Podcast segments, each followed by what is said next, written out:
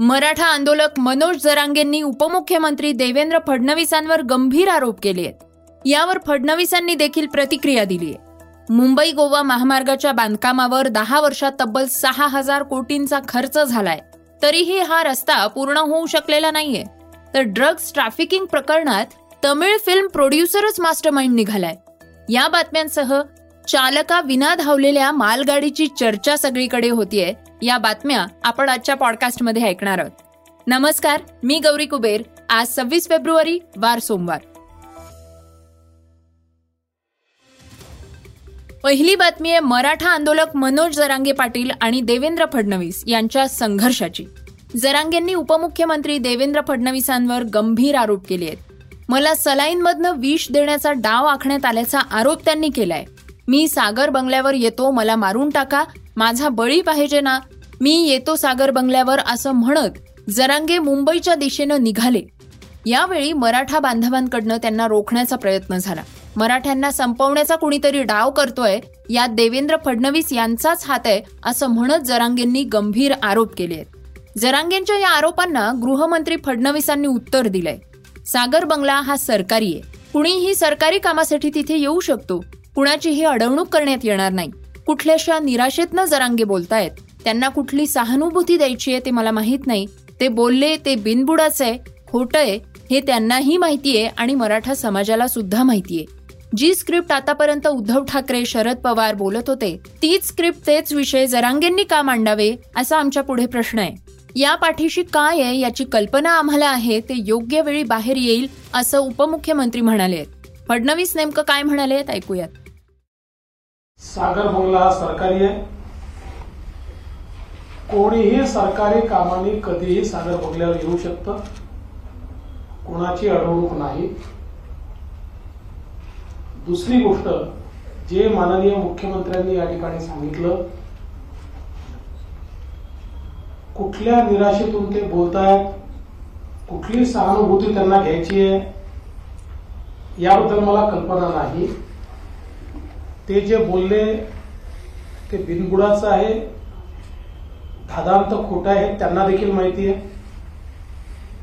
मराठा समाजाकरता मी काय केलं? मुख्यमंत्र्यांनी आता सांगितलं आणि मराठा समाजालाही माहिती आहे. आज जी सारथी किंवा अण्णासाहेब पाटील आर्थिक विकास महामंडळ मराठा विद्यार्थ्यांना आणि तरुणांना आशेचं स्थान आहे त्याची सुरुवात मी केली आहे. त्याच्या सगळ्या योजनांची सुरुवात मी केली आहे आणि त्याच्यानंतर माननीय मुख्यमंत्री महोदयांनी त्या सगळ्या योजना अधिक सुदृढ केल्या आहेत. त्या योजनांमध्ये वाढ केलेली आहे. मराठा आरक्षण मी हायकोर्टात देखील टिकवलं. जोपर्यंत मी मुख्यमंत्री होतो सुप्रीम कोर्टात देखील टिकवलं. माझं मुख्यमंत्रीपद गेल्यानंतर जे मुख्यमंत्री आले होते आणि त्यांच्यासोबत जे काही ज्यांना जबाबदाऱ्या दिल्या होत्या जे काही असेल पण ते सुप्रीम कोर्टामध्ये ते मुख्यमंत्री हे आरक्षण टिकवू शकले नाही हे देखील आपण सगळ्यांनी स्पष्टपणे बघितलेलं आहे. पण एक गोष्ट मात्र निश्चित आहे जी स्क्रिप्ट आतापर्यंत उद्धव ठाकरे बोलत होते ज्या स्क्रिप्टवर पवार साहेब बोलत होते नेमक्या तशाच स्क्रिप्टवर तेच विषय जरांगेंनी का मांडावे असा माझ्यासमोर प्रश्न आहे. त्याच्यामुळे याच्या पाठीशी काय आहे काय नाहीये? मुख्यमंत्री मोदयांनी सांगितलं त्याची काही कल्पना आमच्याकडे आहे. योग्य वेळी बाहेर येईल.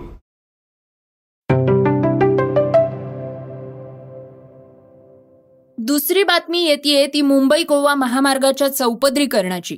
गेल्या दहा वर्षात यावर एकूण सहा हजार कोटी खर्च झाले आहेत तर महामार्गाच्या दुरुस्ती कामावर तब्बल एकशे ब्याण्णव कोटी खर्ची पडले आहेत इतकं करून सुद्धा रस्त्याचं काम अपूर्णच आहे. माहितीच्या अधिकारात ही बाब उजेडात आलीय मुंबई गोवा महामार्गाच्या चारशे एकाहत्तर किलोमीटर पट्ट्यापैकी चौऱ्याऐंशी पूर्णांक सहा किलोमीटरच्या रस्त्याची जबाबदारी एनएचएआयवर होती. तर उरलेला रस्ता सार्वजनिक बांधकाम विभागाच्या अखत्यारीत आहे. त्यानुसार दोन हजार तेरा पासनं नवीन रस्त्यांवर एक हजार सातशे एकोणऐंशी कोटी पंच्याऐंशी लाख सत्तावन्न हजार एकशे दहा रुपये आणि दुरुस्तीच्या कामावर एकशे पंचेचाळीस कोटी ब्याऐंशी लाख छत्तीस हजार नऊशे सव्वीस रुपये खर्च करण्यात आलेले आहेत. तर नवीन चौपदरी महामार्गासाठी दोन हजार तीनशे चौपन्न कोटी बहात्तर लाख पन्नास हजार रुपये खर्च करण्यात आलेले आहेत. तर दुरुस्तीच्या कामासाठी कोणताही खर्च करण्यात आलेला नाहीये असं सार्वजनिक बांधकाम विभागाच्या पेण कार्यालयातनं सांगण्यात आलेलं आहे. तर रत्नागिरी विभागानं दोन हजार अठरा ते दोन हजार तेवीस पर्यंत नवीन रस्त्यांवर एक हजार आठशे पंधरा कोटी पंच्याऐंशी लाख पन्नास हजार नऊशे एकोणसाठ रुपये खर्च केले आहेत. तर दोन हजार अकरा ते दोन हजार तेवीस पर्यंत दुरुस्तीच्या या कामावर शेहेचाळीस कोटी वीस लाख एकोणऐंशी हजार चारशे त्र्याऐंशी कोटी रुपये खर्च झाल्याचं सांगण्यात आलेलं आहे.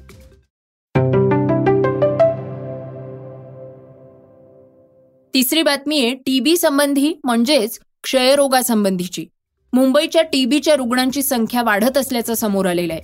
महापालिकेकडनं घरोघरी केलेल्या सर्वेक्षणात स्क्रीनिंगमध्ये क्षयरोगाच्या रुग्णांमध्ये तेरा पूर्णांक बेचाळीस टक्क्यांची वाढ आढळून आली. सध्या शहरात त्रेसष्ट हजार सहाशे चौवेचाळीस इतके टीबीचे रुग्ण आहेत.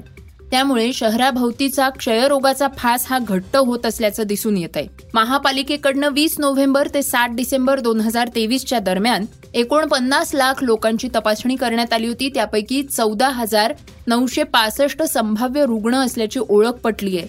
तसंच एकशे छत्तीस जणांना फुफ्फुसाचा टीबी असल्याचं आढळून आलंय.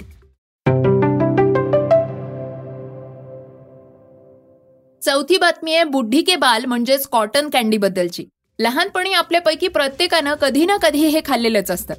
बाजारात रस्त्यावर अनेक विक्रेते ते विकत असतात. पण आता सावधान होण्याची गरज आहे. तमिळनाडू आणि पुद्दुचेरीमध्ये बुढी के बालवर बंदी घालण्यात आली आहे आणि याचं कारण असं आहे की त्याला रंग यावा म्हणून यामध्ये केमिकल रोडामाइन बी वापरलं जात होतं. हे केमिकल धोकादायक असल्यामुळे कॅन्सर सारखे आजार होण्याचा धोका त्यानं उद्भवलाय. त्यामुळं दोन राज्यांनी यावर बंदी घातली आहे आणि दिल्ली सरकार देखील आता सतर्क झालंय. आता दिल्लीमध्ये यावर संशोधन करण्याची प्रक्रिया सुरू करण्यात आलेली आहे.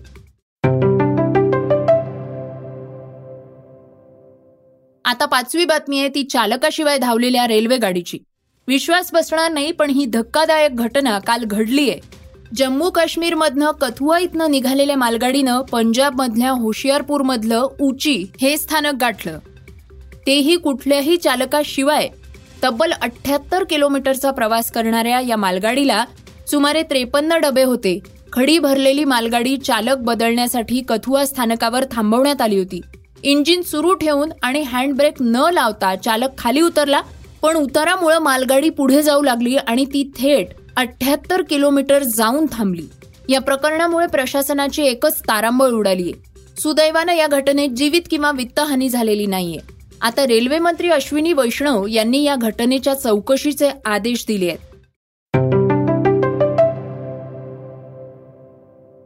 सहावी बातमी आहे ती भारत विरुद्ध इंग्लंडच्या कसोटी सामन्याची. या मालिकेतला तिसरा सामना हा रांचीत खेळला जातोय. भारतीय संघ पहिल्या डावात संघर्ष करताना दिसतोय. आघाडीचे फलंदाज स्वस्तात माघारी परतले आहेत पण ध्रुव जुलेरनं आपली ताकद दाखवली आहे कसोटीच्या तिसऱ्या दिवशी शहाण्णव चेंडूंचा सामना करत त्यानं तीन चौकार आणि एका षटकाराच्या मदतीनं अर्धशतक झळकावलंय. त्यानंतर जुलेरच्या खास पद्धतीनं त्यानं अर्धशतक साजरं केलंय. त्यानं भारतीय लष्करातून निवृत्त झालेल्या आणि कारगिल युद्धात सुद्धा लढलेल्या आपल्या वडिलांना सलाम केलाय. तसंच आपलं हे पहिलं कसोटी अर्धशतक त्यानं वडिलांना समर्पित केलंय. यावेळी जुलेरला ड्रेसिंग रूम मधनं स्टँडिंग ओवेशन सुद्धा मिळालीय. पॉडकास्टची शेवटची बातमी आहे ड्रग्ज ट्रॅफिकिंग संबंधीची. देशात वेगवेगळ्या ठिकाणी ड्रग्जचे साठे सापडल्याचं प्रकरण चर्चेत येत आहे. यातच नार्कोटिक्स कंट्रोल ब्युरो आणि दिल्ली पोलिसांनी आंतरराष्ट्रीय ड्रग्ज ट्रॅफिक नेटवर्क चालवणाऱ्या तिघांना अटक केली आहे. विशेष म्हणजे हे नेटवर्क चालवणाऱ्या टोळीचा मास्टर माइंड एक तमिळ फिल्म प्रोड्युसर आहे. त्यामुळे एकच खळबळ उडाली आहे. त्याच्या टोळीकडनं सुडोफेड्रीन हे केमिकल हेल्थ पावडर म्हणून वाळवलेल्या नारळामध्ये ठेवून बाहेर देशात पाठवलं जायचं. समुद्री मार्गानं हे ट्रॅफिकिंग होत होतं.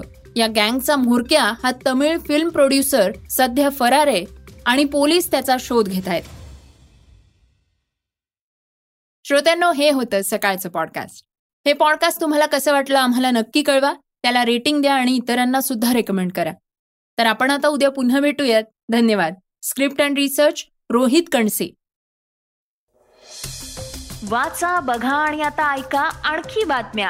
ई सकाळ डॉट कॉम वर. तुम्ही हा पॉडकास्ट ई सकाळच्या वेबसाईट आणि ऍप वर सुद्धा ऐकू शकता. विसरू नका या पॉडकास्टला आपल्या आवडीच्या पॉडकास्ट ऍप वर सबस्क्राईब किंवा फॉलो करायला.